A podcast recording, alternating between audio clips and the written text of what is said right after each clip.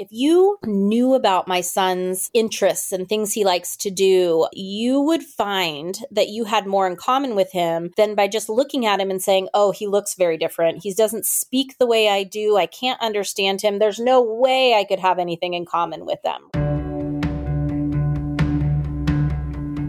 What are we supposed to do when somebody says to us that our child or teenager or adult with unique needs makes them uncomfortable or makes their child uncomfortable? Ouch, right? It really stings to hear something like that. And yet, what is the best way to respond? How can we grow from this? How can we help others grow from this? It's a really important question, and we have a great guest for you today to help us answer that. Hi, brave friends. Welcome to Brave Together podcast with Jessica Patay. I am your host, and I'm so happy to be here with you and excited for you to hear from Larkin O'Leary, who is the president and co-founder of Common Ground Society. She and her husband Peter have two kids, James, eight, and June Bell, who's three. Her son James was born with Down syndrome, hearing loss, and a host of medical issues. He is her inspiration to create change. Larkin is determined to redirect the gaze of society to see the strength that lies in our diversity through educating our community about people with disabilities.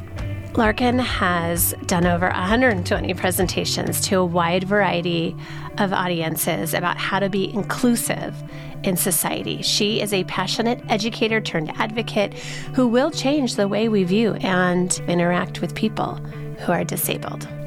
I hope you enjoy this conversation.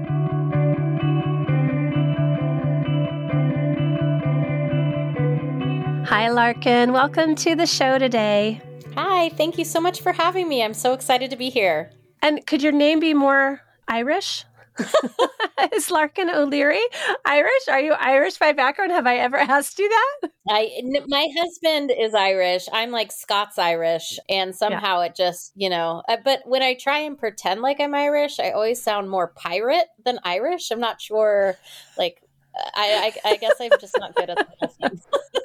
Oh my gosh. Well, I am so glad that I could reach out to you with this question. In our private Facebook group for We Are Brave, there was this really great discussion about what do you do when a friend or family member says, yeah. your child yeah. kind of makes my kid uncomfortable, and how do we respond to that gracefully? Yeah. Because it hurts. It really hurts. Yeah. And yeah. I know you're the expert on really educating the community at large about inclusion and about kindness and saying hello and not being afraid. And so I know yeah. that you are the right person for me to reach out to on this topic to give some comfort and some tools to our listeners. And, you know, let's just talk about the problem at large too. Yeah. I mean, I think that's the most important part, right? Like, so ableism, have you heard the term ableism before? I'm sure you have. Yes, yes. But let's define it for our listeners. Ableism is defined as the discrimination in favor of able-bodied persons.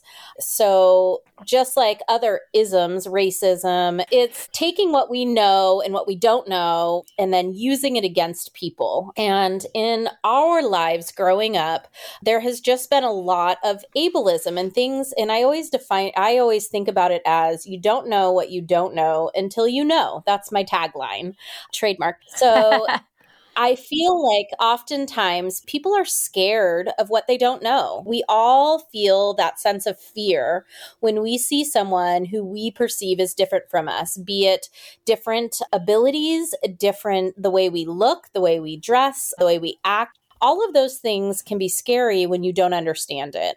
And, you know, I'll be the first to admit that I still feel that fear, right? When I see someone that I perceive as different. But since having my son, James, uh, James is eight years old and he has Down syndrome and hearing loss. And I didn't know people with disabilities really before that. I mean, as a teacher, I, I had students with autism in my class, but I didn't really you know, I wasn't immersed in that. And now I am. And so it's yes. a constant uh, state of learning for me and figuring out, you know, how to help our community get to where it's not on the backs of the people who are disabled to understand how to be accessible and inclusive and all of those things, but rather like we as human beings should be looking out for one another. How do I better serve you? How do I better, you know, include you? And so, you know, I'm on a mission to do that with our nonprofit. So yeah. And I'm so grateful that you're out there. So let's talk about how when somebody says to us, your child makes my child uncomfortable, or I'm uncomfortable around your child. Let's just validate our own feelings when we're on the receiving end of that, because I think moms can feel very hurt and you can e- easily yeah. shut down and really yeah. wall up towards that person, especially yeah. when it's somebody who knows us and loves us, or somebody who's in part of our circle, right? And part of our yeah. immediate community. I'm not talking about a stranger at Target. Right. I'm talking right. about right. a friend or a family member. And so let's then dive deep. We could feel very reactive and really angry towards that person. But what's really going on for us is grief, wouldn't you say? Yeah, absolutely. Yep. Thinking about how if your child didn't have X, Y, and Z going on, this conversation wouldn't be happening. Your child would be playing with the other kids just fine, or eating food just like the rest of the kids, or, you know, all of those things. And that is, you know, absolutely valid. As moms of kids with disabilities or any sort of difference, we have grief over and over and over again. And every new situation, you get that feeling of grief. And it's not for, it's not for like not loving your child with your whole entire body and, and self, but we have these expectations of what our life is going to be. And when things change or our life isn't exactly as planned, which I mean, in reality, like that rarely happens anyways, but in this, the sake of our kids, you know, it's like, it, it's, it's hard, and it's okay to feel those feelings. I mean, we should be feeling those feelings, because if not, they go down deep and they come out and could come out in a situation like this, right? So it's important to acknowledge those feelings for sure. Thank you. Yes, absolutely. Absolutely. And I think if we are able to practice pausing right before being reactive. I'm still a work in progress on this in general, too. Mainly with my family. Anyway, but if we are able to pause and think about what if I were in that person's shoes, we could right. say, it's understandable that you feel yeah. uncomfortable because my child is is behaving differently, or looks differently, or talks differently. So I can see where you're coming from. I think in every situation in life, it's so important to pause and put yourself in the other person's shoes. Whether we're talking about this or any sort of situation, taking pause and really thinking about where the other person is coming from. If they're not immersed in our community, it is different. And that's okay. I mean, everybody's different. But when you're immersed in right. our society, it's it's more prevalent, I guess you'd say, to see the differences, feel the differences, hear the differences. And it can be scary. It can. It can. So when you and your team go out to do these presentations all over the place, and thank you so yeah. much for the work that you're doing, Larkin, what are the things that you share with kids, with adults, with all ages? So uh, the important piece to me to always share to really anyone is the fact that I, first and foremost, am a human being. My son, first and foremost, is a human being. And when we're talking to kids and we do our elementary presentations, our elementary school presentations are based more around connecting the elementary students to my son, right? My son loves Paw Patrol. He loves playing with his friends. And then it's connecting them to the fact that that we are more alike than different. If you knew about my son's interests and things he likes to do, you would find that you had more in common with him than by just looking at him and saying, oh, he looks very different. He doesn't speak the way I do. I can't understand him. There's no way I could have anything in common with them, right? And we have this backwards introduction video that I, I've created that can be used anywhere, where we talk about similarities before they see the differences, right? And I think that's really huge, especially for our middle and high school kids who who have a hard time when they look at someone they perceive as different. It's an automatic judgment. And I think as human beings, we just do that anyways. I know I still do, even though I'm immersed in this community and I'm vested in bettering myself. That initial part is like, oh, I don't know what to say or do, or I don't know how to interact, or what if, what if, what if, right? What we encourage people to do is push past that feeling of fear and get to know somebody you perceive as different. What if they can't or don't talk back to you? You know, that's okay. There's usually someone there who can help. And even if not, maybe they communicate in a different way. We use gestures. Maybe they use eye gaze, you know, really like meeting someone where they're at. And even if they're unable to communicate with you in a way that you understand, we are certainly appreciate just being noticed, because we all like to feel like we matter. I have the story of one of my friends who was on a field trip in her preschool with her daughter, who has an intellectual disability, and she was limitedly mobile. I believe she had a walker at that point.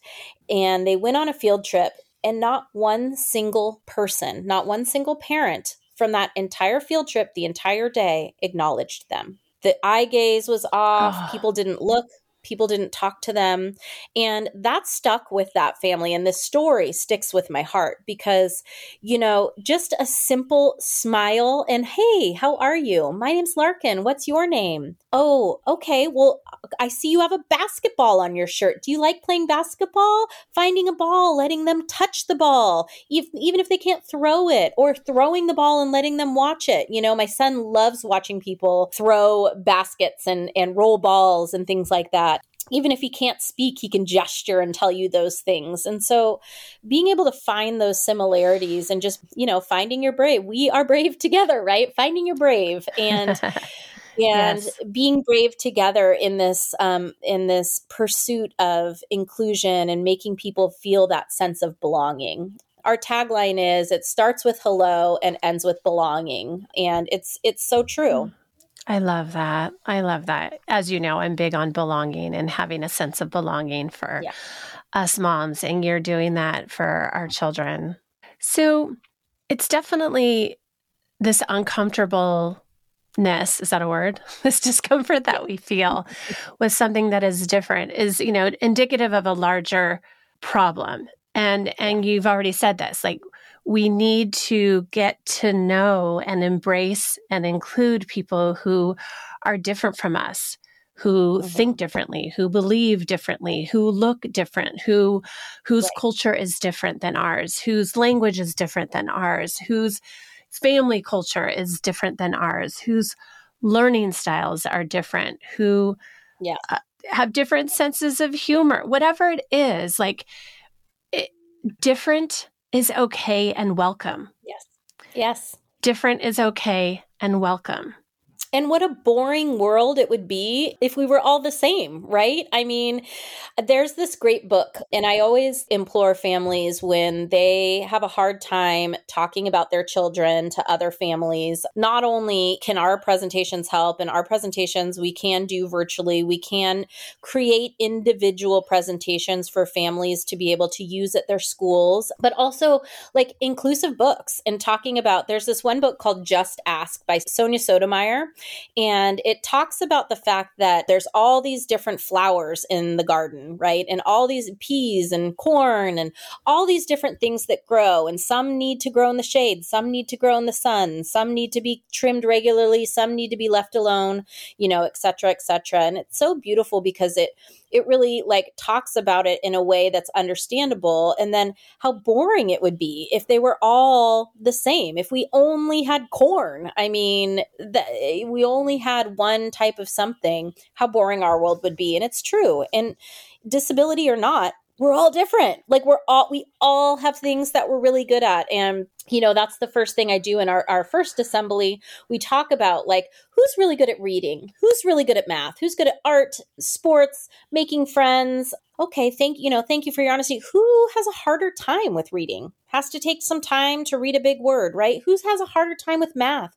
Who's shy? Who has a hard time coloring in between the lines? Who has a hard time hitting a baseball? And I, I always try and find, I try mm. and keep it, you know, a wide range so that everyone can say mm-hmm. something they're good at and something they struggle with. And every time kids are raising their hand for both. And, you know, and I have them look around the room and see, you know, Billy Bob, who's your best friend, you're good at reading and he's good at math. Look at that. You have different differences, but you also have similarities because you're both good at baseball. Like, that's amazing, right? Just like every single one of us. Oh, so good. That's so good. And so, Larkin, what do you recommend for us in talking to our adult friends or family members? I think it's, as you said, I think it's important to start with that validation. And I also want to say that we shouldn't always have to be teachers. I don't always want to have to go to the store and always like talk about the Baja. I don't always want to have to do that. But there are moments in time. And I think it's at one moment, I'm like, I can't believe someone would say that to someone else. But at the same moment, I'm like, thank goodness they did, because what an opportunity, right? And especially if it's someone that you are with all the time, it's an opportunity for everybody to grow together. And so validating that, yeah, you know, I used to feel that way too before I had my child. I felt uncomfortable around people with disabilities or people who were X, Y, and Z. However, what I want you to realize is my son is trying to play with your child the way your child is playing with typically developing children. And he's not quite as fast as those kids. And so let's think about a way that our kids can interact together, right? And helping facilitate those interactions and coming from a place that we are all learning. When you create a safe space for people to ask questions and for people to communicate with you, it really creates a, a space for belonging, because when people are scared to say anything and they don't want to offend you and, you know, all of that, it puts up that wall and that barrier. It's, it's hard for people because they really just don't understand. I know I didn't until I had James, right? I just, I didn't get it.